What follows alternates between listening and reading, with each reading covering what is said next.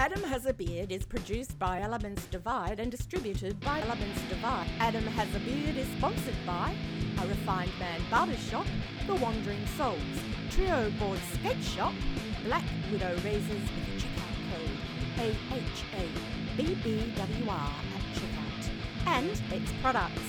Don't forget to get your hair done by Darcy Hall at 360-481-9224. Today's musical intro is by Richard Sanchez. Enjoy the show. I got sent a book in lockdown by somebody I work with, and it's a book called 1606, and it's about the year that Shakespeare wrote King Lear and Macbeth. And that year there was a resurgence of plague in London. Wow. And the book starts with all the theatres have been closed down in London and everyone's confined to their homes. And during that year, Shakespeare wrote this play, King Lear, which is about it's about the the consolidation of Britain, the creation of the pound, the use great the, the, the term Great Britain was used around that time as well. That was when it was it was originated. The land we are better together, and uh, Macbeth surrounds this word equivocation, which is the use of language and the manipulation and the subtlety and uses around language. Wow. So it's a really strange book to read when we have Twitter and truth, what's truth, what's news, what's fake, what's not. Everyone's confined to their houses. All the players, all the theatres, and list reading about London being shut down in 1606, and it's shut down now. And then we're going through Brexit here, where everything's they're trying to be broken up. And he wrote this play about everything being consolidated, and people working together. I mean, King Lear is all about ambition and about it's like 12 main characters that were all like vying for a land grab. And And it's it's it's been a great book to read. I mean, it might be a bit um, heavy if you don't know the players, but it, for for me, reading that in London and reflecting on where we are, like what can I learn? What's So the are you you know saying what's the message? Are you saying that by the end of this lockdown, you'll come out with season three? I Yes. I have to. I've, or go I've- mad, or or go mad like King Yeah, yeah, yeah, yeah. Oh yeah. It's all madness. Um, I think I think there's a I don't know. It's interesting how cyclical things can be, and like what can you learn from you know past? What can you learn from history, and what what what were the good things that came out of it? One of the things that I was reading about is these old um, wine windows that they had, where they would people would it was a really small window that was only big enough that you could get a glass or a pint out of it, and people sold booze out of these windows that were made specifically for times of plague, so that people didn't get your alcohol at the wine window. Yeah. Right. We need some of that here. Hold on. I'm gonna make one of got those window right here. of the house. nice. You just come on by. I'll open up the window. Sean, I got whiskey. What else do you need? we got you. Oh, HBO that, that reminds me me on of a scene. The scene is uh, Sid and Nancy. Uh, yeah, where he goes to the East Village to buy heroin, and it comes down on a, like a you know string from the fire escape. You put your money in the little pumpkin, and it goes up, and they drop the heroin down. Oh I my mean, god. yeah. perfect. So That, that film, whatever it takes. Yeah. That film has one of my favorite lines in it. I think when Sid Vicious is throwing a TV off of the, the roof of a hotel, and a butler comes upstairs and asks him to stop, and he just turns around and says, Four sugars, you cunt. And then just carries on. it's uh, it's that's a mad film. Mad Yeah, yeah. Yeah, there's a lot of a lot of crazy, crazy uh, uh, films out there that you just makes you like, wow. You know, the one for me was Clockwork Orange. Mm-hmm. That was just insane to me. I just like I couldn't wrap my head around it, you know. And and the other one too that I still I I still cannot watch. I I tried to like several times, but the uh the Space Odyssey. Oh yeah, Yeah, I yeah. can't- I can't do it. I can't. 2001. Yes. Yeah, it starts with the primates, you know, in the beginning, banging and drums and stuff, and Yeah. um, yeah it's, it's interesting to see the evolution of film and how everything is like more cohesive now and how it's getting better and better and better but the storylines are getting much more enriched you know and it's it, it's it's a magical thing to find great writers huh Yeah, I think. Uh, did you not like Clockwork Orange? Was it too much? Oh, I loved it. I loved it. I thought it was insane, and loved it. And It's just uh, like that here in London. We we meet up at milk bars all the time, don't we? yes, yeah. We have less. We have less like phallic po- pottery in our homes, I think. But Come to the United States. We. Oh wait, wait, no. Well, actually, Kieran, if you just tilt the camera to the left, you'll see a big it's a pottery. tree, Tom. It's a tree. but is it though? yeah, it's uh um it, it, 2000 I, I did love that clockwork orange. It was just absolutely insane. It was brilliant. It just slipping into madness you know what i mean? Yeah. but 2001 i just like i i don't know if it's because i'm like worried that an alien will come and try to probe me or something or something something weird. I don't know. I don't know. I just like that, the whole infinite possibilities nobody knows what's out there in space. Kind of maybe Um, scares me a bit you know? did you see the monoliths? Those monoliths. Oh yeah. We found? Yeah it was um. Was there's it, one in, in utah it was in Utah, and there was There's a another there's one in, another uh, one. romania There was one in the UK, yep and uh, there was another one in America somewhere. I can't remember what it was, but it they did the similar thing of they don't look like they did in the film, but very weird, very very. Did you? Well, they they're sort of moving around, aren't they? yeah Yeah. Right. So we don't. There's a mystery of where where Maybe they Kubrick disappeared to. Maybe he's maybe he's not maybe he's not dead. Maybe See, I'm I'm so cynical now that I'm just like, ah, somebody put it like somebody like Banksy's put it in the desert, and they've Hmm. just done it Yeah. deliberately. Like, I, I kind of feel like I need to call Dean because Dean is like awesome. Like, he has this, She would put it he's there. like retained this wonderful fascination with the mystery of aliens and the possibility of magic. And I I, I need to speak to Dean sometimes because I I feel like I've had too much reality, and I'm like, let's talk to me about the hope of aliens, Dean. Or, like, get a good injection of some of that wonderful hope that he's got. Yeah like, yeah, aliens. We're going to meet aliens. That's what's going to happen. We've been through all this, and then it's going to be, yeah you know, the close of 2020 meeting That, aliens that would be that would be the cherry on the cake, actually. Oh boy. because clearly the only explanation of obelisks in the desert is, of course, aliens. Like, if you can't explain something, then obviously the answer is Yeah. Aliens. Do you remember Dean must have this sort of energy, some other hu- other human energy, because he he attracts scorpions, right? Do you guys remember Oh, He has when we were at his place? Like he would have two scorpions around his apartment, All and time. one time he found, yeah, there was a dead, a huge dead one under his bed. He's like, I'm sleeping with these things, you know. Yeah. It's like I I don't know anyone else who think- attracts scorpions. There was something about his house because he used to live near Signal Hill in Cape Town, and I think they used to come off the hill and somehow just come in. his Ah. house. I was like, where are they getting in? They But Wow. themselves down. we didn't have any of those near. I didn't see any where I lived, but we did have a Cape Cobra, Oh, huge, and it bit it bit my landlord's dog, and he died sadly. Oh man, that, that kind of freaked me out because it used to hang around. It used to hang. It was hanging out under this tree where I used to sit and learn my scripts, and I was like, "Oh, that's too close."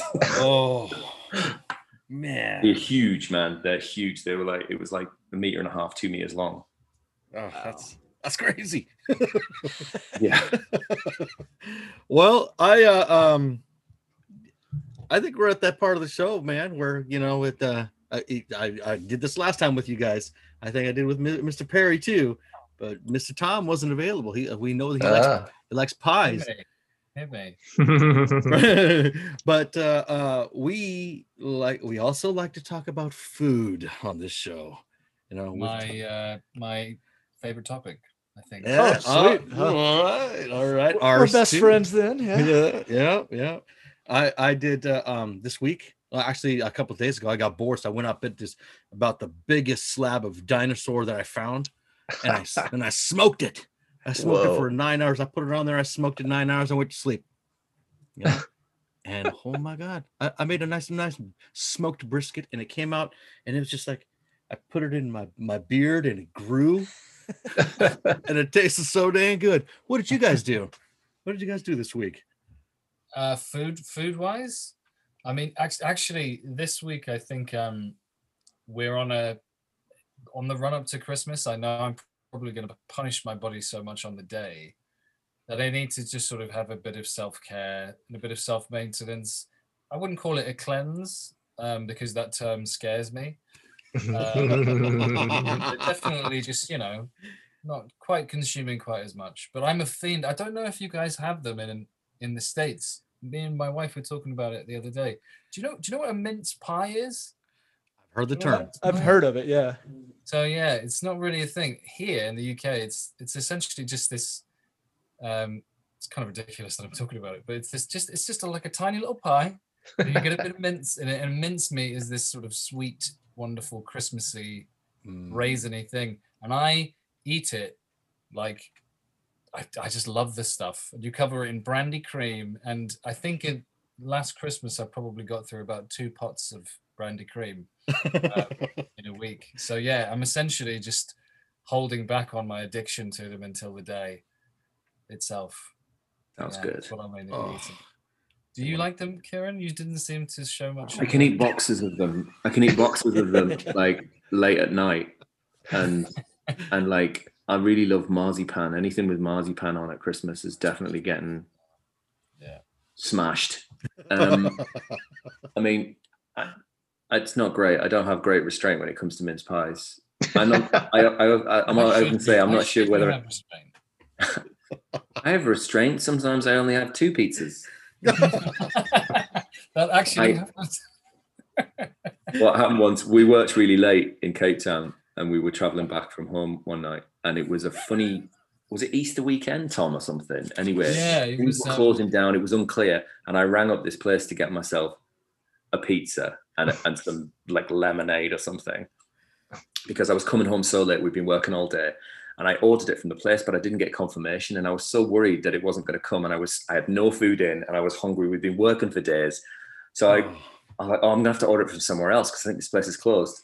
Anyway, the delivery drivers turned up at exactly the same time from two different pizza shops with exactly the same order from two different places. And I sent Tom a picture. They call it the Joey special in Friends. And I was like, yes, I did eat it all. I love it. Oh, that's awesome. I was training for Bill, you see. Yep. Yep. yeah. Yep. Awesome. Mr. Perry. Well, um, we're we're kind of lucky right now that my my youngest son, 15 year old, um, is getting into cooking. So we're letting him explore, and he's kind of has a natural gift for it. He's been watching a lot of these uh, YouTube like or, or TikTok cooking, sh- you know, chefs, and he's like learned how to like, actually make really good meals in a short time. You know, Yes. it's really cool. It's really actually quite amazing to have a 15 year old who's interested in cooking, and he's cooking for the whole family you Oh, know, yes. it's pretty amazing. He's cooking for four, you know, and uh, he's been coming up with some really amazing stuff, mind blowing. Like the other day, he made a thing where it was uh, ground beef and and cheese with this sort of uh, gluten free pasta topped with a certain kind of cheese that he sprinkled in later that made it, you know, so he cooked it twice so that it would get a crispy, you know, edge, but the inside was so juicy. I mean, it was like, wow. Wow. He just read about it or watched a YouTube video and made the thing the first time out. And then we were all like, my partner and I were like, holy smokes, this guy's this kid's got talent. You know, he's only 15.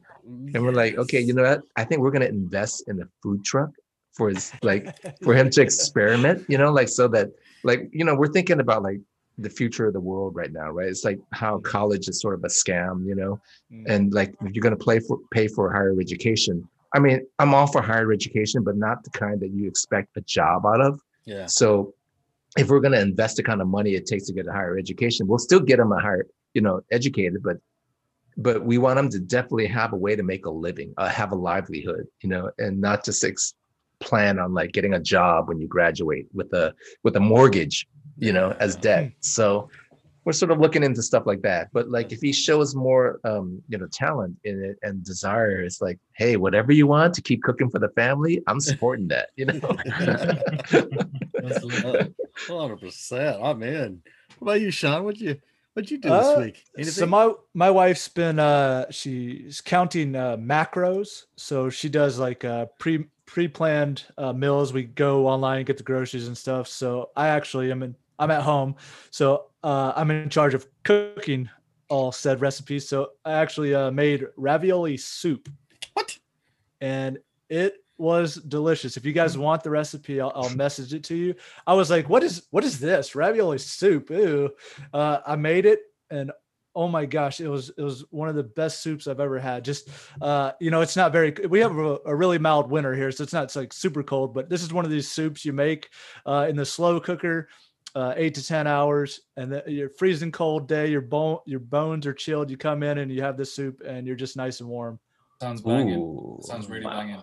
Mm, yeah, I'll take that recipe. Go ahead, and send it to Yeah, me I'll. I'll, uh, I'll message you guys the recipe. It's it's really it's really good. It's it was one of those things I was kind of doubting, like, ooh, I'm gonna make this and nobody's gonna like it, and we're just gonna toss this recipe out. But uh, I think it was my favorite recipe out of all the the macro challenge recipes that she has. Awesome, Mm. man. Brilliant. Hell yeah. Hey, so we we we love food. We know this. We all we mince pie. I'm gonna try one of these mince pies because uh, yes. yes, it sounds good. And then I'm coming over to Perry's house to eat uh, some uh, home cooking because I love home cooking. And uh, yeah. and I'm not ordering two pizzas. I. I made it. a roast dinner in. fi- I mean, well, I I managed to get the roast dinner in the oven in about 15 minutes this weekend, and then did some other jobs, and I timed it all so that it basically all finished at the same time. And my wife was like, "When did you do that?" And I was like, "I just worked it out." And we had a roast dinner. It was like, "Wow, is it ready?" I was like, "It'll be ready in 10 minutes." And the house smells amazing. Yes. yes. That's I why I really- like- really- I inherited a garden that the, the lady who used to own the house that I live in before me, she was a chef, and she put a little herb garden in the in my garden, and she planted all these things. So I feel I'm so lucky. I've inherited, like she put some, uh, she put a plum tree and an apple tree out there, and I've got figs and Oh, man. raspberries. And, and it, she put them in. I, I just I just have to kind of look after it. So getting stuff from the garden and cooking it, man, that's one of my self care things is being in the garden. Yes, yes. I love that. I love being in the garden too. I mean, I, every year I go to make sure my mom's garden is rototilled, you know, got the Yeah. chicken, you know, the, nitrogen in there and everything. And I'm rototilling. I rototill it twice. I cross section. I make sure her garden is set because she makes some of the best salsa ever. Oh man, I love that salsa. Oh, dude, yes. I mean, my mom, I love, I love my mom, and she makes some of the best stuff. And it's, if it's in her garden, it's gonna be top notch. So I make sure her garden is is always, you know, top notch, so she can have her her self care. But then I do mine. I got a little plot of land up behind the rental house that I'm at, and and I'm out there, and the people are like, "You're not gonna get anything." Want to bet? Hold my beer. Hold my beer. and we always get something going. I, I, I just I love gardening. It's just like It- something that's a, a complete passion about, you know. That's great. It's, it's an amazing thing, isn't it? How food can sort of carry love and culture and tradition and family. I mean, just just a good meal, you know, and Yeah. like and how it's passed down down from from your you know mother or father. When you go home and they say, "I'm going to cook your favorite meal," I mean, it's you know that's like you can't beat that kind of love. You know, it's like Not at all. Yeah. that's a real that's a real thing you know and it always kind of blows me away what every once in a while i'll meet that rare person who says oh my my parents couldn't cook and so like then they don't know how to appreciate food you know oh yeah. Mhm. right it's like Yeah. if they can't say you know it's like oh i don't know how to eat because my parents didn't know how to eat you know or something it's like whoa that's Oh, kind of mind-blowing yeah. Take take time to give them a lesson. You know what I mean? Yeah. Time to give them a lesson. yeah Hey, so uh, what are we listening to in our ears while we're uh, self-caring at home? Lockdown tier four. Uh, I didn't. We didn't ask you, Mr. Perry. What's it What's it like over there where you're at in Rhode Island? Correct? yeah what am i listening to Yeah. What are you listening Music? to? Yeah. Well, you know, since I started playing the flute and making flutes about 25 years ago, I s- sort of stopped listening to commercial music. Um, like I couldn't hear like radio music. I couldn't hear things that were recorded commercially, like like because that music is about listening to the available sounds as as music. So coming from the Zen temples and meditation, and it's something that John Cage, you know, the famous American composer, talked about because he borrowed that concept from one of the Zen monks who played his flute. It was like if you pay attention to the sounds around you, that is music. And you can, you know, that's the, the concept of chance music. Anything in the moment is chance music. So I I I, I can listen to the most contemporary piece of music and it's the thing that's happening. Like so- as soon as I open my ears and listen, it's whether it's a creaking door, the wind blowing, or dog barking, or something. It's actually quite beautiful. Oh, love it, love it. Sir, Mr. Tom. Oh, uh, wow. Well, you know, uh, so you know the Spotify thing at the end of the year they round up the Mhm. year and everything. Um, and I, I've realized that the majority, and this is this this is going to sound like I just I exercise an awful lot, which I don't, but it's been very skewed by my exercise playlists. so there's an awful lot of quite angry, um, but also quite quite angry heavy metal, but also a lot of hip hop and everything. So what I've been enjoying at the moment is just trawling through albums of the year, sort of lists and things like that. So yeah, at the moment, I think today, what was I listening to? Uh, Common, the rapper Common. He had an album in 2005 Love Common. called Be. Yes. It's such a. I can't believe it passed me by. It was such a good album. Um, but yeah, that's I, that's the last thing I can think of. The last album that I listened to, and Nice. try and trying to listen to it from top front front to back as well. Nice. Tom, Tom, uh, Tom, when you said you don't work out anymore, I you worked out every day at the tent during training. You were there Yeah. every morning, Yeah, right? yeah. I mean that that was a real. um That was a form of therapy, I suppose, in a way as well for all of us while we were out there. That was great, like the communal joint effort of it all. Um, and that I miss massively, massively. There's certain things we had a couple of playlists we'd listen to, and when that would come on here, whenever I hear it on the radio or whatever in passing, I get very nostalgic, very hmm. nostalgic for, for that. And some of the songs are terrible as well. like Cherry Pie, that song, terrible song, but it you know fills my heart with joy. Whenever And they had Eye of the Tiger, you know. Gotta have that. It had the music from Bloodsport. It had like the the, the music from from the movie Bloodsport. Who who lead? Moon. Mr. Hoon Lee. Welcome I- in, sir. How you doing, Mr. Hoon Lee? oh, we can't hear you. Oh. I don't see who this is vi- video off. Uh, no, he's on. Can't can't hear him talking. He'll get it. He'll get it. He'll get it. ah, there he is. There he is. Still can't hear you. Uh, Oh no. You can hear us though. Yeah. So um, while we're waiting for Hoon to um, join us, I'll I've been Come listening Joe. to I've been listening to um, yacht rock. Um, and the reason I've been listening to yacht rock is be, is because there's a fucking pandemic on, and um, my wife has these amazing playlists. She likes really atmospheric music, like Portishead and stuff. That's like of a particular like Mm. songs about I was a wolf and a man was a bat, uh, sort of feeling. And I kind of take the mic, and it's great, wonderful, beautiful music. But I put, I, I, I could have put some of my heavy metal rock on, but then it felt too heavy. So I've ended up listening to like Hall and Oates, and it's like Genesis and the Eagles, and it's great. It, I'm driving around London with a bit of yacht rock on, with a load of really great cheesy like making me really happy you know while people are just like raging because of all the tier changes and the lack You of know what? work Easy Okay. listening is exactly yeah. That's what we need. Yeah. we need a bit. i always think of that scene from three kings you know where they go into the castle at the end and he puts the easy listening cd on and they're like they're doing a raid but the easy listening music that's basically guys. what's happening right oh, now oh, there he is. Hey. Yeah, Welcome in, sir. How are you?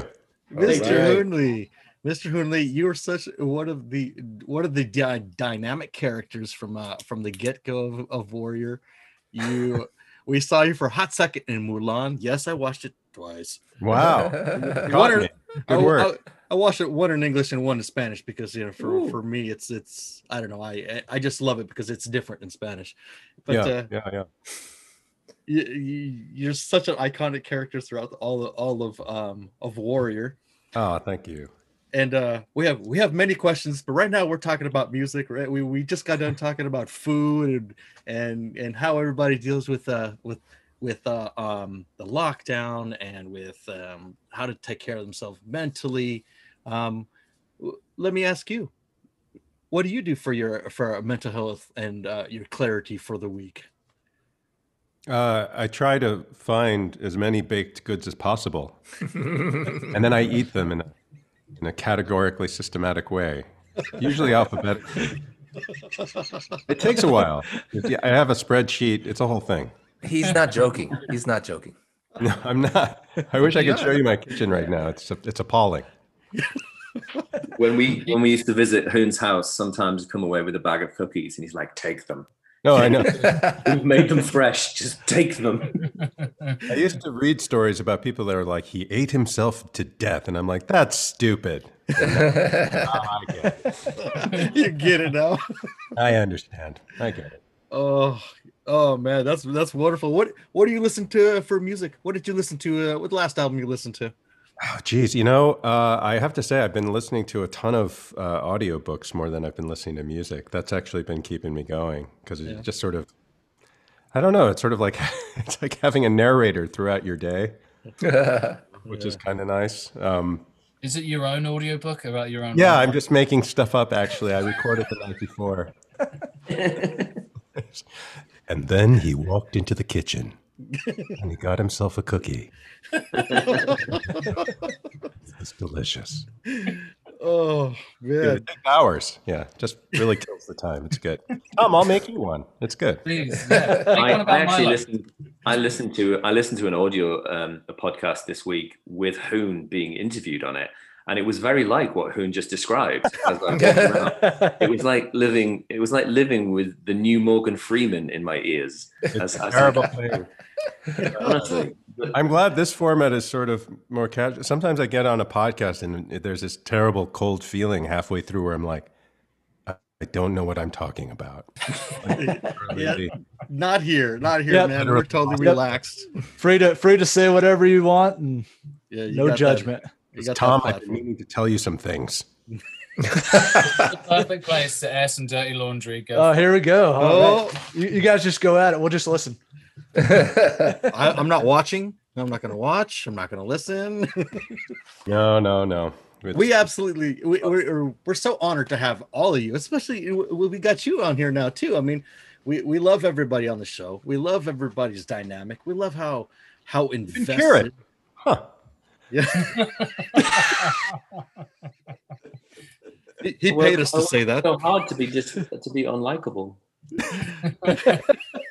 Can't believe I failed. there were there were so, there were so many moments where we're like okay child's got this going on. Okay let's see what he's gonna do. What the fuck did he just do? We're you know at the very end of warrior the very end of season two we're just we were so taken back walk us through that scene Uh, well, you know, it, it's interesting because I, I didn't realize till later that people would, uh, you know, they would be pretty, that some people would be quite upset by that whole situation. And because, like, as an actor, you're just sort of looking at it like, is this an interesting thing to play? Mhm. Is this something that gives you, you know, traction and, and uh, some energy and, and brings out an interesting conflict. And so it wasn't until later, and I saw some Twitter feedback where people are like, "How could he do that?" And I was like, "Oh yeah, that was that was pretty bad, huh?" And um, but I think, think- that, were people saying you were responsible for Jacob being given up? yeah, yeah. I mean, they're right. I mean, there's there's They- a they are, but some people some people said that Celine was to blame, Sophie was to blame. And well, I think we, blame we all know who really is to blame. Diane. Diane. yeah. Yeah. It's my No, but lane. Everyone knows it's my lane. my it's, lane. it's but it's an interesting thing because what it what it sort of betrays is uh, how people actually feel about the characters, right? They that they put them in a it, they they think that they are uh, a good guy or a bad guy. Like they start to categorize because that's what we do. And um, what I've always really liked about it is that everybody is very gray and everyone very um, you know, they, there are moments of heroism, there are moments of, of villainy, and that feels. I mean, when you're looking at uh, a period piece, even a heightened one like ours, that sort of speaks to the the birth of a nation in a way, right? Like that sort of like the creation of our nation, I should say, and uh, you end up with this. Um, you end up having to really confront the idea that our our country is founded on a huge amount of compromise. You know, it is no matter what virtues we bring to bear, no matter what we espouse, we are we're constantly making it up as we go along, and often at the expense of of you know humanity, like a, a certain level of humanity, our morality, um, building off of the you know the people that were there before us, um, villainizing the people that come in after us. And I think it's like we- we've not been well served by not looking at that with some frankness, you know, and sort of believing our own, you know, drinking our own Kool Aid in that way. And so it's nice to see a show that simultaneously allows you to sort of have a good time, enjoy yourself, but will raise those questions and make you think, okay, why am I, why do I choose to see that person as a hero?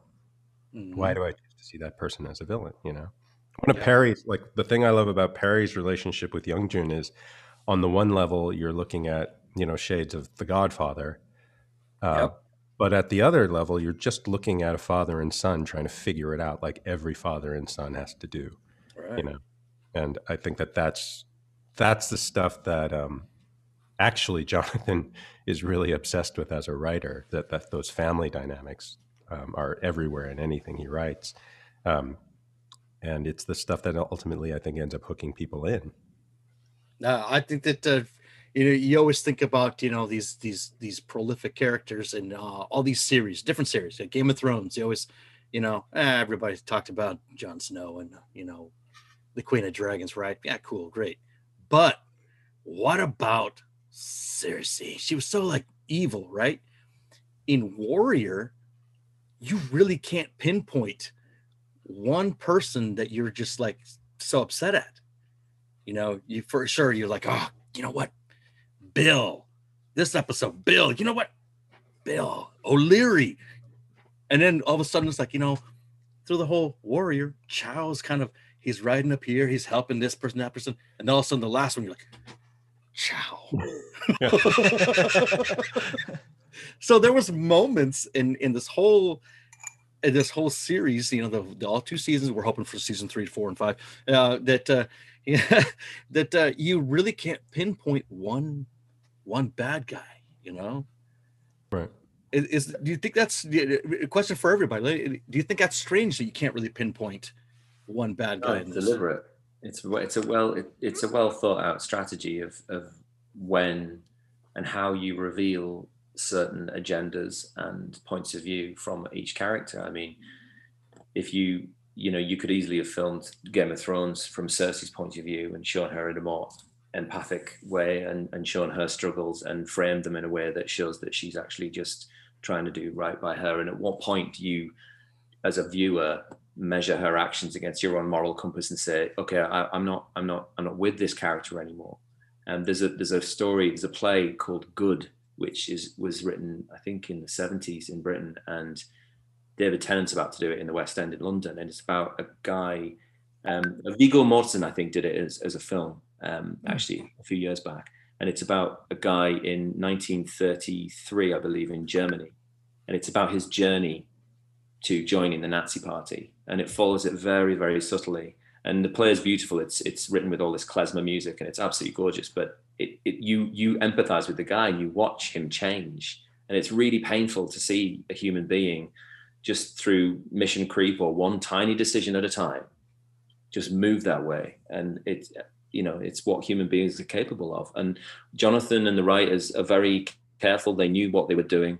Um, they knew how they were unpacking all of us and they knew they had a, a large ensemble to be able to spread the unpacking of and have some as a little surprise and some twists and some turns and some heartbreaking moments within all the revelation. But they did say to all of us we you guys are all well-rounded people. They're all well-rounded characters. We want them to live and breathe and people to identify with them Yeah, and it, it, it all just turned out to be everybody's trying to survive. You know, We're all flawed, you know. We all have dreams. We're all trying to uh, fight for our dreams, and we we all have. We're all sinners too, you know. yeah. Especially Barry. especially for I'm fighting for my people, man. I kill for my people. Chao's Chao's in there trying to make some money. You know, that's why that's why I was like totally I I I, I, I loved each character. I mean, we loved each character. It, it was they were just all phenomenal. But each character he brought always brought something to the table. Chao was making his money, making his cheese. You know, But even when Chao turned in Jacob, it's really about like he knew that if if we didn't have that one person that that could you know take the fall, we're all going to take the fall. That's just Yeah. how it is, right? So Yep. it's better to sacrifice that one. Yeah. And I think that the the difficulty that Chao faces in that decision um, it has more to do with the idea that there's a there's a kind of a progression. I was talking about this um, uh, in one interview where, uh, you know, when you look at the action of the entire series, and when Assam steps off the boat, he's this catalyzing agent in Chinatown, right? So that we start to um, we start to follow this story from the arrival of this this champion, and I think Bill is in a sim- similar place to Chao in that I think that, and, and Kieran, I, I don't mean to speak for you in this way, but like, uh, you know, they're both two characters that sort of figured it out. Like, it, I, it's not an accident that they work together, right? He's from his world and I'm from my world, and we have figured out how this new American system is going to work, right? And how everyone's going to get by and everyone's going to get through. And then uh, this person lands in the middle of that. And I think that he forces a re-examination of these things that we we thought are maybe settled between us. right?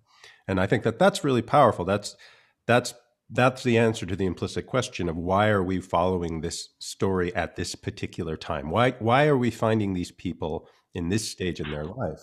Yeah. You know, because Assam has arrived, and in doing so, the world is changing. The temperature is changing, and um, I've always really liked that idea that um, someone like Chao might be sort of there might be a morality that starts to reawaken, you know, because of the presence of this person. Because that's a, a lot of the times that's how uh, you know people operate in in the world, right? It's like we've seen in our own in, in the United States uh, how important uh, leadership is, whether you agree with the current administration or not. You see how much influence it has, how much people fall in line behind a leader, or how much it rubs them the wrong way.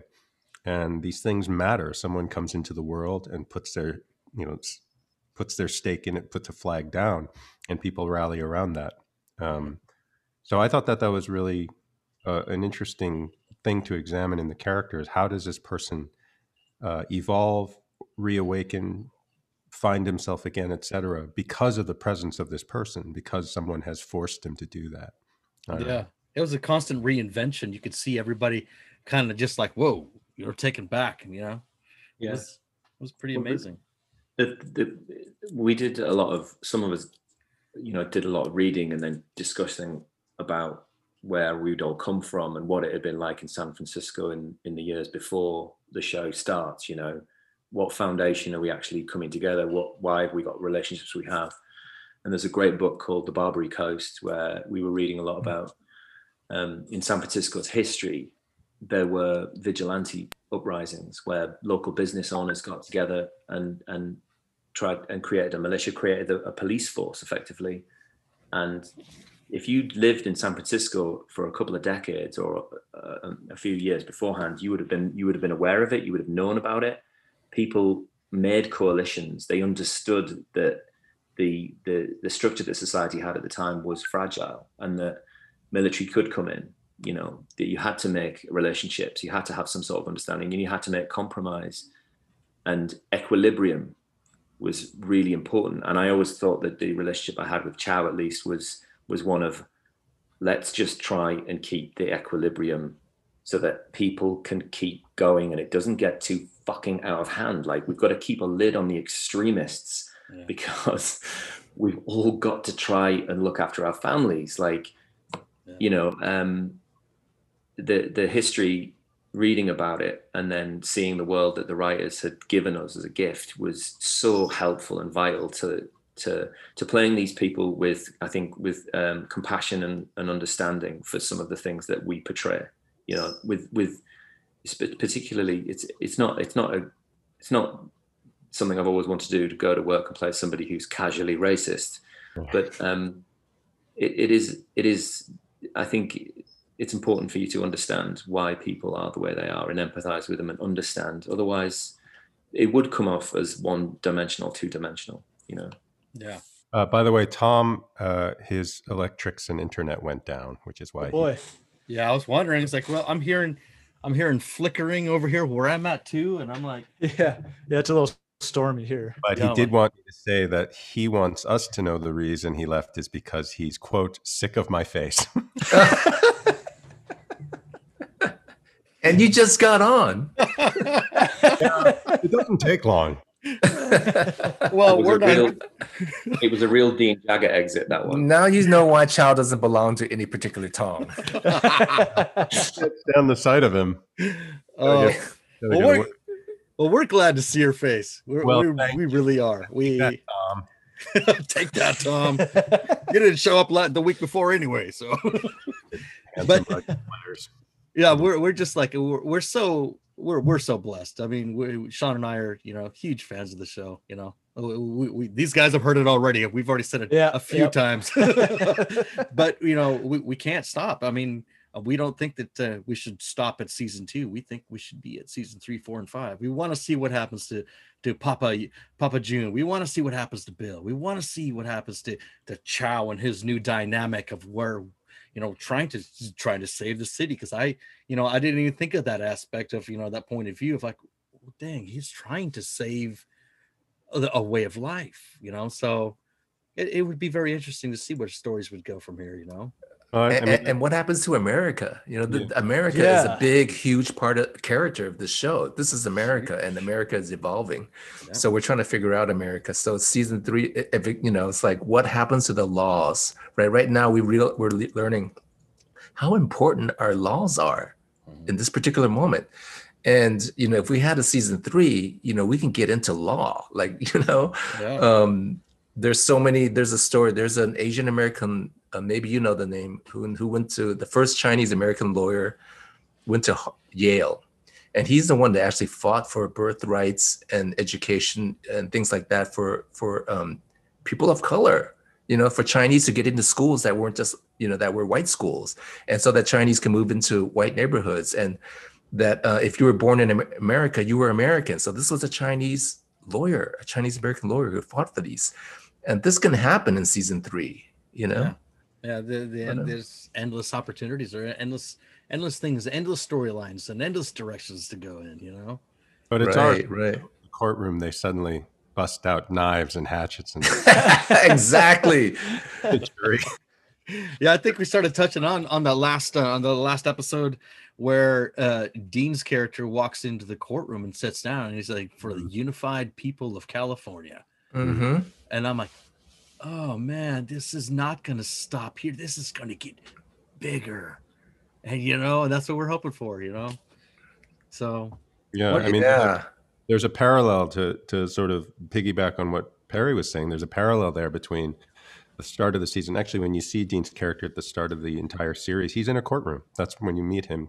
He's watching his own men getting, uh, you know, bailing them out, essentially, right? yeah So there's this sort of movement from uh, not only an individual, but in you know an individual as a metaphor for a movement, moving from uh, the sort of bare knuckle uh, way of dealing with your problems and establishing order, and now needing to mature and find a different way, finding a way that, that has more impact and, and a wider reach. And there's a kind of interesting sort of bookending to, to the way his character is moving. Um, and that's, but there's something kind of, there is something kind of poetic about that. The idea that someone who might rise to power was a thug. You know, he was a guy that, you know, dealt with problems in the most direct manner possible. And it's like, these are the people that end up seizing power in, in, in many ways, um, especially at the beginnings of civilizations, right? Because who's going to stop them, you know? right they're always Um, afraid of that power yeah Yeah, you know, and i mean we had bill the butcher from from uh Yeah. gangs of new york Yeah. right he's just like he would kill his opponents just throw a knife in his back you know Yeah. no more opponent you know Or if you are someone who's like, um, if you are someone who is in, you know, Bill's position, who's in on the police force, etc., it's like, how do you stop that? You know, like how do you really, how do you stop that?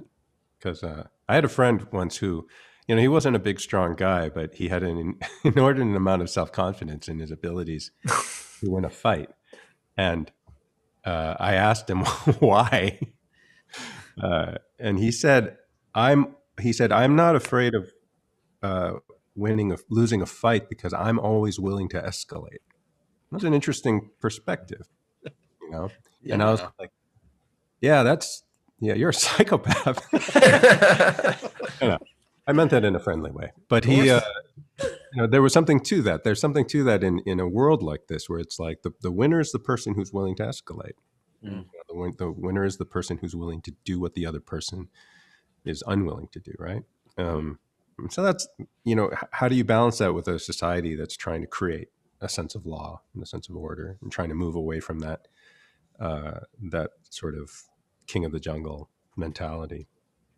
Um, yeah, it's interesting. It's and a lot of the, a lot of the things that we've been forced to look at in the show, unfortunately, were sort of thrown in our face in the past year too. And Yeah. "Oh, now we get to re-examine it in real life. Cool. we have not moved far from that muscle, right? It's like you're hearing this kind of uh, rhetoric from our outgoing president about being Yeah. strong, you know? Like you get Well- things done when you're strong.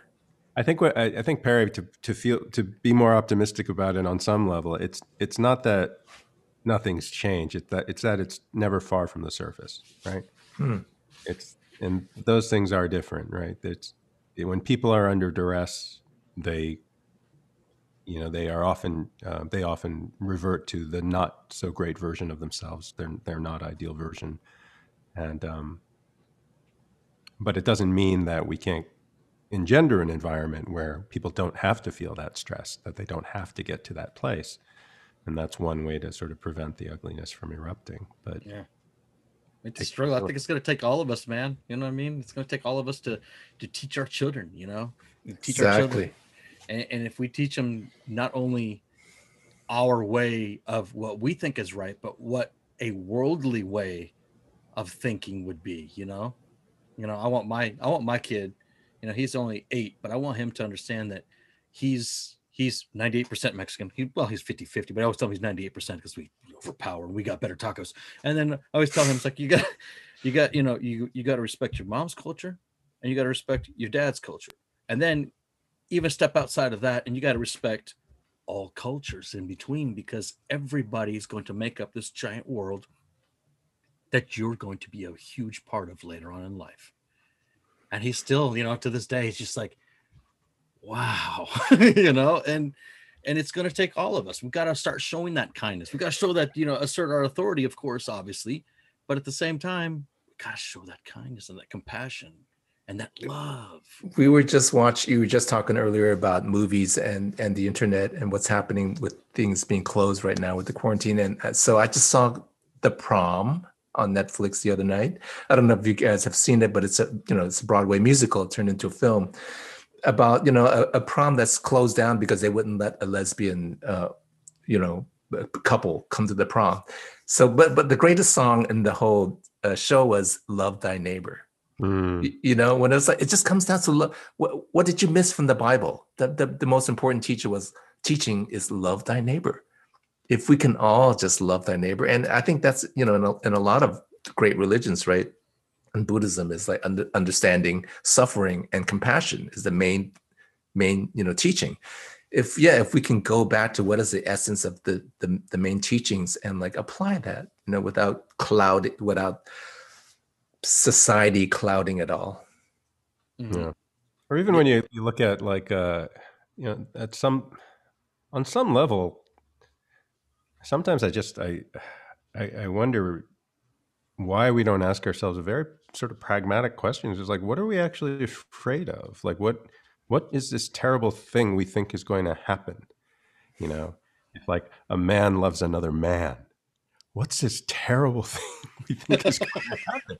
You know, like it's this, it's this sort of, uh, you know, the the sort of fostering and peddling of an irrational fear. I mean, fear in and of itself is has its uses, of course, but the sort of application of fear to every single possible uh, configuration of your world and like resorting to that as your default i i it just it becomes puzzling after some point like what what do you think is going like how what exactly do you think is going to happen and then when you pin someone down they kind of don't know Yep. or or they give you a version of it which is so extreme that you're sort of like if that version happens the entire world's on fire and that's the least of your concerns like honestly like this thing like you think someone's coming for your house or something it's like no no no because you know you know the entire continent's falling into the ocean or something your house you're not going to be worried about that sort of thing like eh, there's some part of me which just doesn't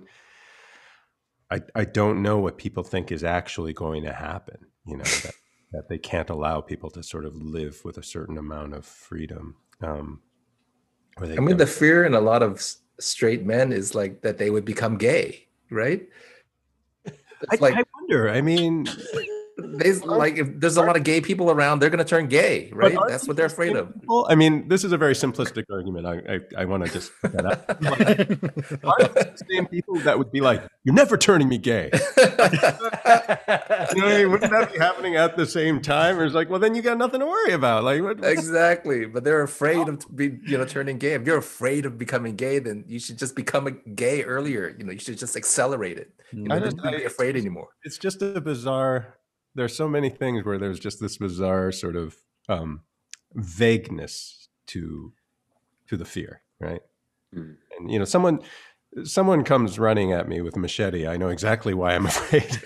There's no Yeah. question. There's no vagueness, right? But this idea that, like, well, you know, if we let a woman love another woman, where does it end? It's just like, well, it, it kind of ends there, doesn't it? It's sort of like they're they're doing their thing, and Mm. what do you think is going to happen to you? It's Yeah. funny you say that. In in in Warrior, I had a scene with Koji where I've locked him up in in in series season one, and I was working on the construction of Bill's accent with my accent coach in London, and we were talking about the lines that I have. And she said, "Oh my god, it's so racist! It's so bad." um, and I was, and I, and I'm constantly saying about how funny I think Bill is. Yeah. I'm like, oh well, yeah, I know, yeah, yeah, but it's funny, right? And it, it's the moment when Assam um, speaks English and Mhm. Bill changes his opinion of who Assam is and his response to him because just because he can understand him and speak English, and suddenly the fear of the fear of that that, obs- that obstacle of communicating has been removed for Bill, and suddenly Bill's like enlightened and decides he's going to be he's going to treat him as an actual human being rather than anything else. And um, Hey, Brad. nice name. Boss, hey boss, Right? What's up? good to see you, boss. Mr. Fuckchester. Nice to meet Yeah, you. yeah. Ni- nice name. Is that your phone's name? Fuckchester? It is because my buddy's got a cat, and every time I turn around, he puts fucking cats on my computer, and his cat's Chester, and I fucking hate his cat, so he just always, he always posts, he always, I say fuck Chester. Ah, so it's your friend. I see. Kieran, Hoon, Perry, what's oh, up? What's, What's on up, you? boss? We're talking about how much we miss our workouts. Oh man, I miss you guys totally. I, um, Hopefully, some pipes coming. Yeah. Hey. We're No. working on well, it. with HBO Max doing its deal with Roku and us getting all those more subscribers and eyeballs on HBO Max, I'm sure we're going to be back together in the like about three years' time. Three years? that long? Man, We're shooting for Too quicker late. than that. We're shooting for a lot sooner than that. Yeah. This knee's only got another year in it, so. yeah, whatever, Hoon. I had to like literally, guys. I had to like, I had to literally tell Hoon days I could not. No, you can't come in. No, no, Hoon. No, stop calling me. You can't. No, you have to leave. Leave now. Go, go. I got training to do. But, but no, Hoon. No, you gotta go. Can I just stay here? It's so warm. Yeah. Guys, I'm gotta going to need to step off for a bit. I'm gonna I'm gonna have to exit. Yeah, me too. I gotta go, gents. I'm so sorry. It's No, been great. no. Yeah, Brad, it's, I'm sorry I've thank got to leave, buddy. Hey, Okay, man. Thank, you, for your time, Kieran And Mr. Perry, you Much Oh, pleasure. appreciated. Good seeing Perry. you guys. Good Very seeing, good seeing you guys, again. Very much You soon. appreciate you guys. I'll give you guys a call soon. Yeah. I'll, I'll come back on soon. I'm sorry. I just gotta go. No, Don't be no- sorry. No worries. Don't be sorry. I, I wonder if I could plug a, a campaign. I, I hate to use that word plug, but one of our one of our actors. Yes. I was um, actually going to say something about your your your post, but go Oh ahead. yes, Please yes, do, so- please, by all means. So um, our our character uh, Russell Flanagan, Chief Russell Flanagan, uh, played by the wonderful uh, David Butler, came down. Uh, was, you know, has been diagnosed with lung cancer Ooh. this Oh month. wow. This month. So, yeah. So his uh, I only know because his daughter Annie was my makeup artist for season one, and I follow her on Instagram. So she posted a a South African sort of version of GoFundMe, and maybe I'll just send the link to you guys later if Sure. you want to announce it. Yeah Yeah, but so so yeah he's he's in chemo and they they can use a little help and you know warrior is a family so we're gonna we're gonna rally for for uh, david so i thought i would just mention that and you know you could think about him and then when you guys when pe- people hear the podcast i'm sure he will still be their family will still be accepting donations Yeah, yes absolutely. Absolutely. Yeah, we'll, Send we'll us the plug link. the uh, the link in, and then on the uh, Warrior Facebook page on the group, I'll uh, I'll plug it in over there as well, so we can uh, get that spread around. Yeah. great Anything we could do for for the for the cast of Warrior, you know that. Well, yeah Thank you. Mr. great Brett Chan, guys Mr. See you, Mr. Perry. Young. Thanks for coming by, Thank you so much, Mr. Perry Yung. it's a pleasure thank, Thank you. you. Bye, Perry. bye Mr. Brett Chan. How's it going, sir? Howdy. How Are you doing? are you off work yet, or what? Uh, I was I was at a meeting and then uh, so had to. Anyways, took a little longer than expected. Sorry, No, but you got hey, who? I Look know. there. I know it's Mr. Hoon Lee. I, I I got all schoolgirlish because I saw him. I was like, yeah, dude. dude I, I I love I love you. You weren't kidding there, uh, Mr. Brett Chan, when you said that uh season you're only on episode three of season one. It's only going to get better, and you hook, line, and sink all of us. We we love the work. We love the development of the characters. We love that everybody got to. I mean, everybody put in work, and you and it shows, and everybody's charisma, everybody's um, effort, everybody's love for the project was just so evident. And that's why we all identified with everybody. Even the action scenes were just amazing. Everything was amazing about the show. Yeah. I mean, one thing that Brett, uh, I think, I'm very, very, you know, pleased that, uh, you know, when you read articles about the show, uh, the action features so prominently um, in people's opinions of it and and so favorably, and that's very, very well deserved. I mean, the amount of work that Brett and his team put in, uh, not just to the choreography and like creating these incredible set pieces, but also in like the care and feeding of us as actors, like keeping us safe. That was such a huge thing. The sort of the training of us, um, so that you know, unlike a lot of action shows, we were on a show where a number of us, not me, but a number of us, were expected to look like incredibly expert martial artists. You know, not just capable action people, right? but people that are incredibly well trained, and that's a that's a very different level of attention to detail um, that's required by the actors, but also has to be taught um, by Brett and his team. And then on top of that, to I mean, especially uh, as the seasons went on, um, so much uh, of the schedule was compressed. Uh, we had to accomplish so much with so little time that the production team ended up really turning to Brett to make sure that shots were going to be set up well, that you know that they could you know that they could follow the sort of a game plan that he laid out Yeah. for how the whole thing would be filmed. I don't think that we would have been able to really accomplish it. Um, certainly not with the the level of uh, finesse and expertise that we did. Without that, it was functionally like I mean, at one point, fight unit was running all the time, but at one point we were double banking too, and I think at one point we had four units going. Um, Four. yeah, pickup unit, fight unit, and then two full units. Um, and you know, you can't. There's so little margin of error there, and to come out of it not only with confidence in what's happened, but feeling, you know, feeling rewarded by people's attention to it, feeling like they they were blown away by it and feeling that we were safe. I mean, that's that's kind of a minor miracle to come out with all of those things intact. So, nice job, Brett. Yeah, Work. Safety was was key. Not just me, man. It's, it's everybody. But first of all, this podcast is not about me. It's about you guys, whom. But thank you for the plug. I Yeah, but they appreciate do it. They do it because they're scared of you. See, so it is your. Sean paid you to be scared. I'm glad he's in uh, It- British Columbia. oh my god. Oh, No, uh, I was going to actually start the conversation Oh, with Oh. a picture from Banshee from Hoon, but uh, yeah. because I'm driving, I can't do it right now. I, I just Uh. found it online, and it was, it was Hoon dressed up as a, uh, uh, just drag and drag. Mhm. I, So- I happen to have seen that. Yeah, There are many pictures of that, Brett. That's that's old hat, man. yeah he, he doesn't care now. But- I, To the critic, I mean, none of the stuff could have been done if the actors weren't game. I mean, Right. If you look at it, like with when we did Hoon's fight in uh, episode five, um, that was all Hoon. Like our actors, uh, yeah, think of it. Like they, they came in and they were training and they did the fights. I mean, if I couldn't do the fights for face value with my actors' faces, a lot of the times, I mean, everything would have to be a lot different, shot a lot differently. Like we're just blessed to have all our actors that just really wanted to be part of it and wanted to actually do it. And you know, that com- to Tom to Hoon. but that really comes. I mean, that really comes from the top. I, I, I mean, I've never seen someone. Uh, you know, the amount of work that Koji put in to. Oh man.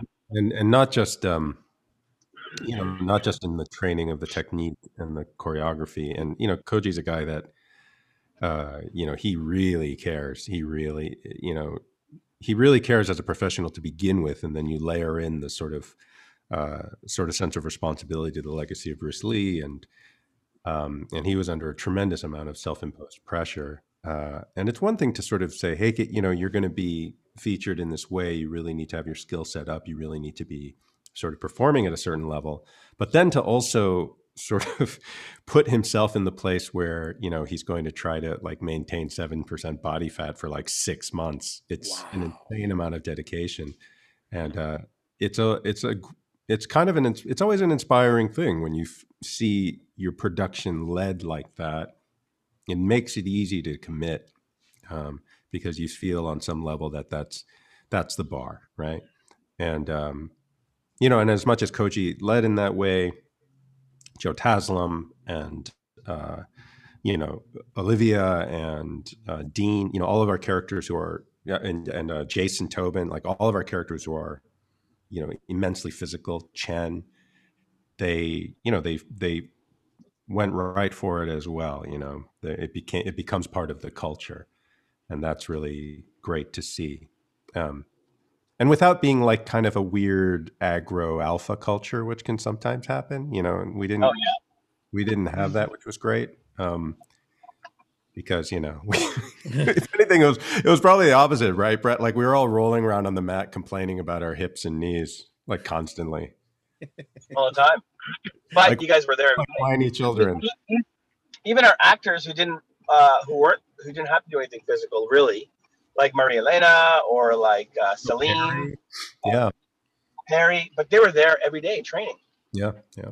Kieran and Tom, and you know, they were always in there. Yeah. That's It became, awesome. it became a real sort of hub of our social interaction on the show too, which is a lovely Yeah, way. To, yeah. Yeah, it's great. To And see it's funny that. because we would be on, like, I mean, because I had guys from like different countries, so we, were, we had like what four, to five different languages being spoken there. Some of the guys who could not, not speak any word of English. Mhm. But you'd see Hoon there, and Hoon would be like talking or communicating with like our Kazakh guys or Chinese guys, or it just and, and it's like they had a we had like a language, like a, um, a physical language set up, and that's for me. That's always rewarding. The fact that you know all these people from all different countries and different worlds, but yet they're talking, not really speaking English, but they're talking, they're communicating. That's pretty awesome. That is amazing that that barrier was just broken and if it just everything was so fluid. Yeah, and we, I mean, we were very lucky in that way too, because you know, if we misunderstood something, we could have gotten like a foot in the face. You never know. Just that's That not what I meant. that would have been bad. That would have been so bad. I'm just glad it worked out. I, I, I'm, I'm, so, uh, we're so happy that the, you know, the show was just as, as amazing as it was, you know, and uh, we're, it's cemented. I, I believe will be cemented, and the legacy is there. I mean, it's already been there with with Bruce Lee writing the story, and I, I think with the actors and the way the everything came together, it's already a legacy now. You know. what I mean? Oh, that's kind. I mean, we're we.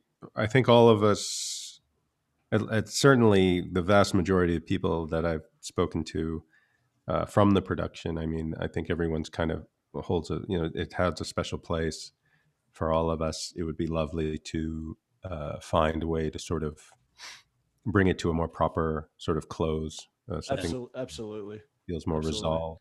Yeah. Um, but even if that would never happen, I mean, it's it's rare that you get a you get an opportunity to have a job like that. Um, Yeah. that Absolutely. so many boxes. like like Kieran says, uh, uh, I forgot what the show was that was on HBO that they finished uh, 15 years later. Oh, uh, Deadwood.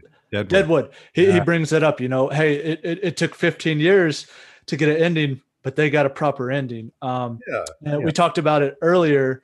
You know, uh, this show started off on Cinemax. It's a very it's a it's a club. It's exclusive show, and not many people know about it. Yes, the uh, the seasons are done, but um, it's switching to a new platform that's brand new. You know, HBO is not brand new, but HBO Max is brand new. Uh, it's a, the streaming wars, all that good stuff.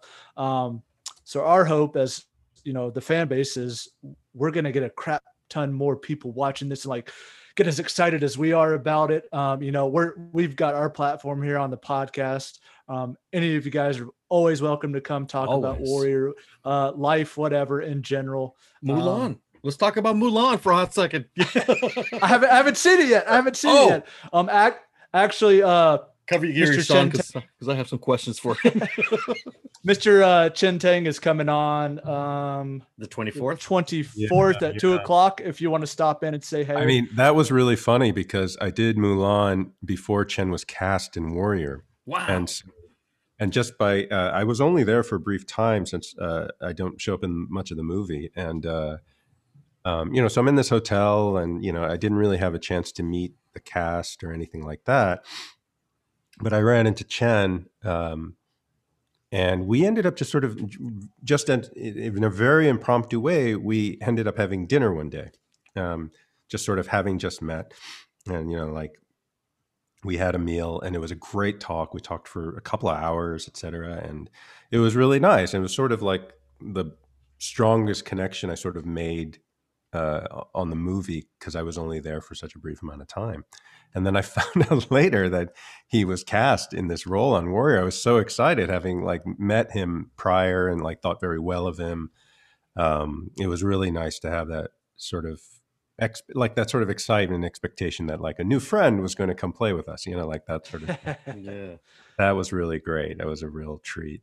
Um, he's a Yeah. lovely guy, and he worked his ass off, and and it shows. It's a great character. It- Oh, it- absolutely. He's the, he's the, Fantastic the comedic, the comedic relief in uh, the tough situations. Very Yeah, much so. From the moment he came on, uh, we saw him. I remember watching it when the episode when he was like, you know, I'm bringing in new new guys, and I'm just like, all of a sudden, I'm like, oh, this guy. There's something going on with this guy. And yeah, like, yeah. It, it's funny too because uh, uh, someone I, I want to say someone was like it might have been Andrew, but someone said that like it, he's like the the best cast character in the history of television. like there's an aspect of Chen which is so dead on, um, uh, and with his character. Which is a gross oversimplification of Chen, obviously, but there is a there is a sort of a key quality. It's that sort of um, this sort of like a lightness that he can bring um, and a sort of like this sort of joy and in the show you know it's it's balanced out by this intensity and the sort of uh, his fighting acumen and all of these things but and uh, in real life it's balanced out by his you know his work ethic and like an intensity he brings to uh, the work that he wants to do and his um, openness to sort of trying to improve and trying to like trying to grow as an actor etc. but yeah there's there's this this Venn diagram of attitude with him, which is like there's this heavy intersection. It's like it was really a, a marvelous thing to see. yeah, good. it was a good job casting him for sure. I think so. Yeah. You know. So uh, we're at that point there, Mr. Hoon Lee. I, Okay. I we're Yeah, sorry, sorry, I hopped on a bit late. No, it's Oh, uh, no. it's an absolute pleasure to have you. Uh, you know, you're I know you're probably busy with uh, personal stuff, Christmas coming up, and jobs, but uh, in the future, if you want to come on talk about Warrior, uh, I'm gonna watch Mulan today because I, I want to talk to uh, Chen about it. But I, if you want to talk t- about that, You don't just- have to watch past the first 15 minutes or so. you watch the first 15 minutes. Not- yeah but uh we, we would we would uh really love to have you back on just kind of get more in depth into warrior and just life in general we're, we're big on uh mental health uh and just hearing you talk about things is ve- you're you're a very interesting uh human being as well you have a lot of different perspective uh, uh I, I would like to hear more of Yeah. 100%. yeah, I'd like that. Yeah, let's do it. Yeah, a- anytime you want to come on there. Uh, I mean, we promote, we, we try to promote the hell out of uh, Mr. Brett Chan because one, without Brett Chan, I don't know if we would have gotten this far with uh, with uh, being able to talk with the cast. I mean, we're yeah very abs- absolutely. We're, we're humbled by by that and every one of you guys has just been great human beings. There's nobody that's like no uh, we're not talking. Everybody's you know my thing is i want you guys to come see uh, your friends and have this open platform where you could say hey to your friends because you guys are one of the most tight knit groups I've, I've ever got to witness. It's so cool. Well, I, I mean, that's that sort of that sort of thing is really the the the real riches of the show. You know, from, from absolutely personal perspective. I, in fact, I was I was talking with Tom earlier today, just like a couple hours ago. I was like, and I forgot he was going to be on this thing. Um, you know, and I had dinner with Olivia last night, and uh, you know, it's we, we are very much in contact with each other, which is is a lovely thing to feel. That's yeah, that's amazing. And hopefully, uh, you know, God willing, uh, we'll get a at least a season three or, or, at least a, a closeout of uh, Warrior at some point very, in the future. welcome. You know, we're we're gonna work our butts off for you guys and Ah, see what we thank can do. and I wanted to say thank you. I appreciate the support you guys have put forth, and it's it's uh, it's very gratifying, and um, it's nice to see people that sort of you know are feeling the thing that we're trying to get across, and that's that's a really really rewarding feeling. So thank you for that. Absolutely, yeah. I, I, I say it every time we have. Uh, I've said it to Kieran and Perry. You know, this this show is is unlike any show I, I've ever gotten to to watch. Uh, you know, from the cast, uh, the crew, the producers, the the scenery, everything, the stunt people. It's just it's top notch, and every brings everybody brings something to the table. And you know, we've touched on it. It, it mirrors what's going on in today's world uh, with racism and uh, Yeah. stuff like that. And so I- I, I think it's a very important show that everybody needs to to watch. You know, even even for the martial arts, it's it's fun and stuff like that. But getting deep down into the meaning meaning- meaningful stuff is just amazing. Yeah, yeah, Well, the the um, a lot a lot of the things that we did with uh, like you know, I started designing the choreo and all that jazz was you, you got to talk to the characters and stuff like that. And Yep. if you talk to Hoon, Hoon is the one person I was able to talk to, and every character has you know every person, every actor has their their ideals of what choices they want to make for their character to go and their background, their stories, and but Hoon, if you talk to Hoon, he has an overall idea of reasonings of abstract reasonings and, and thought process for every character on the show and why he feels Nice. why they went a certain way which which is awesome because that helps me develop things for other actors or why. Uh, because he has a very interesting perspective on everything. He makes you think outside the box and why. So there's been a bunch of times that you and i talked and he'd be like well think about it from this perspective brett. And he'll say like holy fuck. I mean sorry. No, and then, sorry. holy, holy, holy crap. I've never thought about it that way. But let's pursue it that level and that's not necessarily the way it's going but that's just a different way of thought process and it helps you develop things uh, and characters that way That's which great. you know it's really spurred a lot actually talking to hoon a lot has inspired me more to pursue more directing you should. Yes. You Yes. talking to hoon Yeah. well, i know I, and i'm trying but we'll see Well, if you if you need a, a token Mexican and a token white guy who do podcasting, I know two. should. But like very few people realize that podcasting began in the 19th century. Yeah, you're right. That's like right. They did it by pigeon. yeah. Trying to figure it out. Two other guys with telegraphs, like in the other cities, and they're like, it takes like 47 hours to get an episode done. Oh, you- All right, you- guys. Thanks so much. Appreciate it. Thank you, Hoon. Very Yes, nice to meet man. you. Thank you so much, and thank you for uh, for everything. Thank you. Pleasure. Yeah. I'll call you in. I'll call you in the thread. Okay. Love you, long time. Take care, man. Take care. Bye. Take care. Mr. Brett Chan. you- Sorry, guys. I was in a meeting. I was busy. And I just, I Oh, just hey, a dude, dude, dude, dude. No, no, you're you're all good. Uh, Totally we just all good. enjoy we just enjoy surprising uh, Kieran and Tom. You know, they get to see everybody else. It's it's, it's just a joy to see their their faces and stuff like that. I, I had to turn my camera off because I, I think it's really bad for me to have my camera on while I'm driving. So doing a podcast, so I'll turn it off. Even though I wasn't looking at the camera the whole time, but uh, yeah, I just it's not, You, you had both hands on the wheel. Yeah, we saw It's it. all good. I, I know, I know, but I just, I just, I, you know, it's bad mojo. I get it. You'll always have someone, someone criticize. So, Mr. Chan, season two is officially Uh, wrapped, and I am 100% floored. I uh, well, I said this to the everybody else who showed showed up earlier. I mean, I I, I tattooed Sean's chest. It says Warrior now, and uh, he's got a new tattoo. but yeah, right. this this show was uh where I was at when we spoke was uh, episode three, season one, and we spoke about it. And you're like, "Oh, just hold on, just hold on," and we held But on. it's about to erupt. Oh, and it did. It did not stop, and everything about the show. I mean, from the the acting, the choreography, the timepiece, clothing, the streets, everything was just hundred percent amazing. It was amazing. Yeah, I- it was re- really good. I think that it's time for Mr. Brett Chan to step up and start doing some directing. I think so too. Well, That's- I'm working on that right now. I mean, uh, I'm I'm on a show called Kung Fu right now, which is ironically enough spawned from the Kung Fu with David Carradine, which was kind of politically something that was a bigger problem with Warner Brothers a long time ago. Yep. But um, right now, anyways, I'm, I have a project that I'm going to be directing. Well, I'm contracted at least, and we're trying to get off the ground. It's called 16.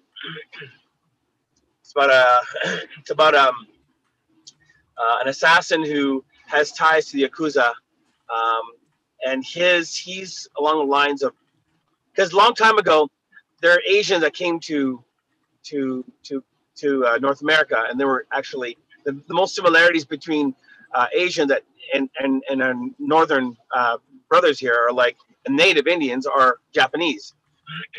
So their Wow. their their traditions and their historics and their things are very similar of their superstitions and all those kind of things. So anyway, this guy has some kind of ties to a native, a native, one of his best friends, or you know whatever it is. Anyways, they create the ceremony for this guy, uh, his induction into the into the samurai uh, or into the yakuza. Anyways, he wants to get out of it eventually because his wife's dying and wants to take care of his kids, and the life he's led has been very empty and you know killing people. So the guys are like, okay, yeah, sure. So, anyways, they betray him and they kill him and his family. They kill his family in front of him first, then they kill him. Oh, damn. In that moment, uh, in the in the I think it's the Yukon, the Yukon uh, the Yukon uh, natives. Uh, they basically um, their territories, their their their culture. They basically have this this this ceremony where it's like avengement, where you're you know when you haven't completed something in your life. So his soul transfers into the 16 year old boy Oh, who the boy basically starts to fight with this thing that's coming to his head. He doesn't realize what's going on. So, but anyways, he wakes up in this kid, and it starts becoming this kid. So you know, he goes to his old partner, and all the old partner doesn't believe him. He goes, "Get the hell out of here, kid!" You know, what you do? and he, you know, he says things, does things that only he knows. wow. So then he he, he kind of gets on it. So then he basically um, he's going to school, right? Ironically enough, he's going to school with the daughter of the guy who killed him. yes. And, and basically she she doesn't know anything obviously she doesn't know what her dad does but you know and before he transferred this in this kid's body you know this other kid he transferred into kind of has a thing for her Oh, dang. you know, he's a friend. So he has to come to grips with, you know, and uh, he has got to realize that whatever he does, you know, he his spirit will leave this kid. So this kid will have to live with whatever he does. hmm So he he can't go start murdering people because then he starts, it'll be the, you know, the kid suffers for it and later on, and the guy's got a conscience, obviously. So, you know, whatever he does to take avengement or uh, that he has to do, you know, it's got to be something he has to meticulously plan out.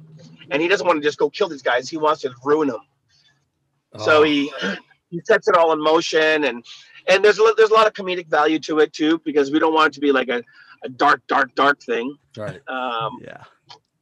and then anyway, so you know he doesn't know when his spirit's going to leave, and basically his uh, one of his uh, his spiritual advisors said like, yeah, the moment he falls asleep, he could go. So this kid has well, he has to stay awake uh, the whole time. So Oh, as he as as the days progress and like that, he gets tighter and tighter, even though he's being run by this by him now. But if it happens, you know, it could be too late. We don't know. So right. anyways, that's the script, and I'm, and I'm contracted. Uh, Jason Bork uh, was one of the writers, um, and he was a decorated director and writer himself. And so they contracted me, so I'm just trying to get that made. Awesome. Oh, we can't wait. We can't yeah. wait. You know, you know, you have this platform to to, to come on. You got Sean's Sean's show is going to be coming here pretty soon, and anytime you want to do anything, you want any kind of help promoting, shit, we'll help. We'll help. You have us. Good, how are you? I can't hear you. Oh, Oh, there he is. there he is. Yep, there you are. Yeah, like I said, man. I mean, you you got us. You got us. Snowing You- today. We're. Oh no! It's gonna snow. What's that? It's snowing and it's gonna come down this way. You, you keep your Oh, snow up there. Hey, uh, it, it doesn't snow very much here in BC. Um, it's usually pretty mild, but it's snowing today. and It's a wet snow, so it's not really snowing. Snowing. All right, all right. Well, well, that's awesome, man. We we want to help you promote your show. We want to help that uh, promote. We we want to see this project uh, because if it's going to be anything like everything you've uh, touched with uh, with Me too. Warrior, going to be amazing. Yeah, that's the hopes. We got some good casts that we're gonna attach to it so far, but I can't say anything just yet until they are attached to it. Right.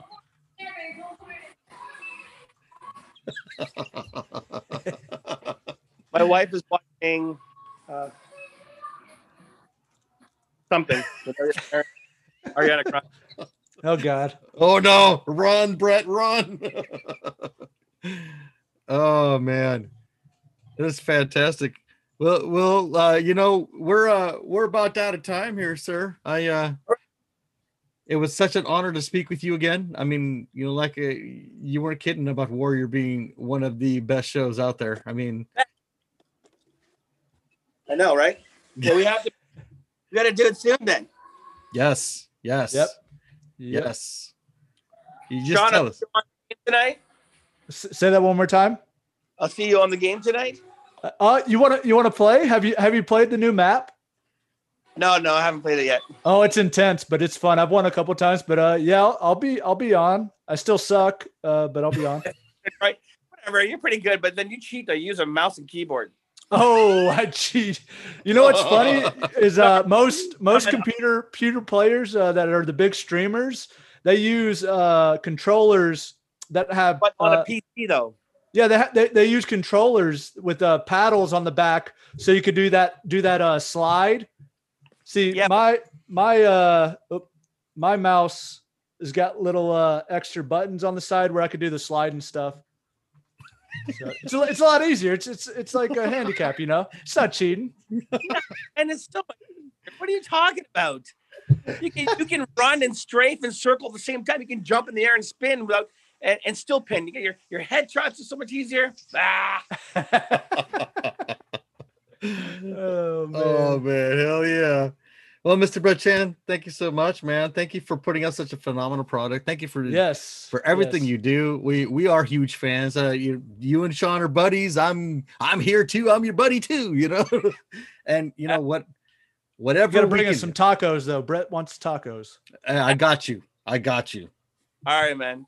Well, uh, I'll talk to you guys soon. Probably Monday right. with Chen. Uh uh The twenty fourth. Uh 20, 24th. 24th is uh thir- Thursday. Thursday. Yeah. Uh like I said, uh whoever wants to come on, come on. Uh it doesn't matter. We'll probably get Olivia on that day. Cool. Yeah. Olivia. Oh yeah. Yeah, she's my favorite. Big nice. fan. Hell yeah, man. Sounds great. Sounds good, man. Thank All you right, so brother. much. We'll uh we'll see you on tonight. Maybe we'll get a win or two. We'll see. Yeah. oh, with your eating mouse and keyboard. Yeah. yeah. All right. See you guys later. All right, see All you, brother. Thank you, man. Dang, Sean. Holy shit! I'm gonna go. Oh man, what an experience! Uh, thank you for everybody that's come on so far with the Warrior Cast. You guys have been just—it's been amazing. It's, it's it's been an experience just to watch you guys talk with each other. Just an, an experience in itself. Um, so we're gonna we're gonna try to keep doing this and get all the cast members on here, uh, get some special visitors in there, and keep keep this uh, Warrior train plugging along. Yeah, got to man. We got to. What an episode! Holy shit! What an episode, dude. Holy shit! I my heart is so full of happiness right now. You know, Yes. I, I think I'm gonna go wrestle a fucking bear. dude, Sean, man, fucking, we did, we did like almost four hours, bro. I know. Well, well, we're gonna, you know what, we're gonna cut this up, and we're gonna definitely put out a couple of different. It'll be two episodes. Yeah, we're gonna have to we're gonna have to split this in half for the Maybe for the three. sake of the listeners. Yeah, yeah, yeah. All right, my man. Hey, you know, fuck, man. You know the message. You know the deal. Everybody Yep, love everybody. everybody. love everybody, and uh, I think I think the cast uh, that was here today can definitely echo that as well with their beliefs. Yeah, the beliefs and the way they talk about each other and the way you know they're just people and they just they just love it. You know. Hey, hmm Merry Christmas from Sean and I. Yes, Merry Christmas, guys. We love you guys. Wouldn't Thank wouldn't you. be here without you. Yep, Uh, we're gonna keep this train rolling. Yep, yep. We're, we're waiting for real time with Sean Jarvis. Yep, it will it will get here soon enough when I get some uh, some sponsors and some some income in for the Zoom and all that good stuff. Oh yeah, good times, man. All right, everybody. Thank you so much.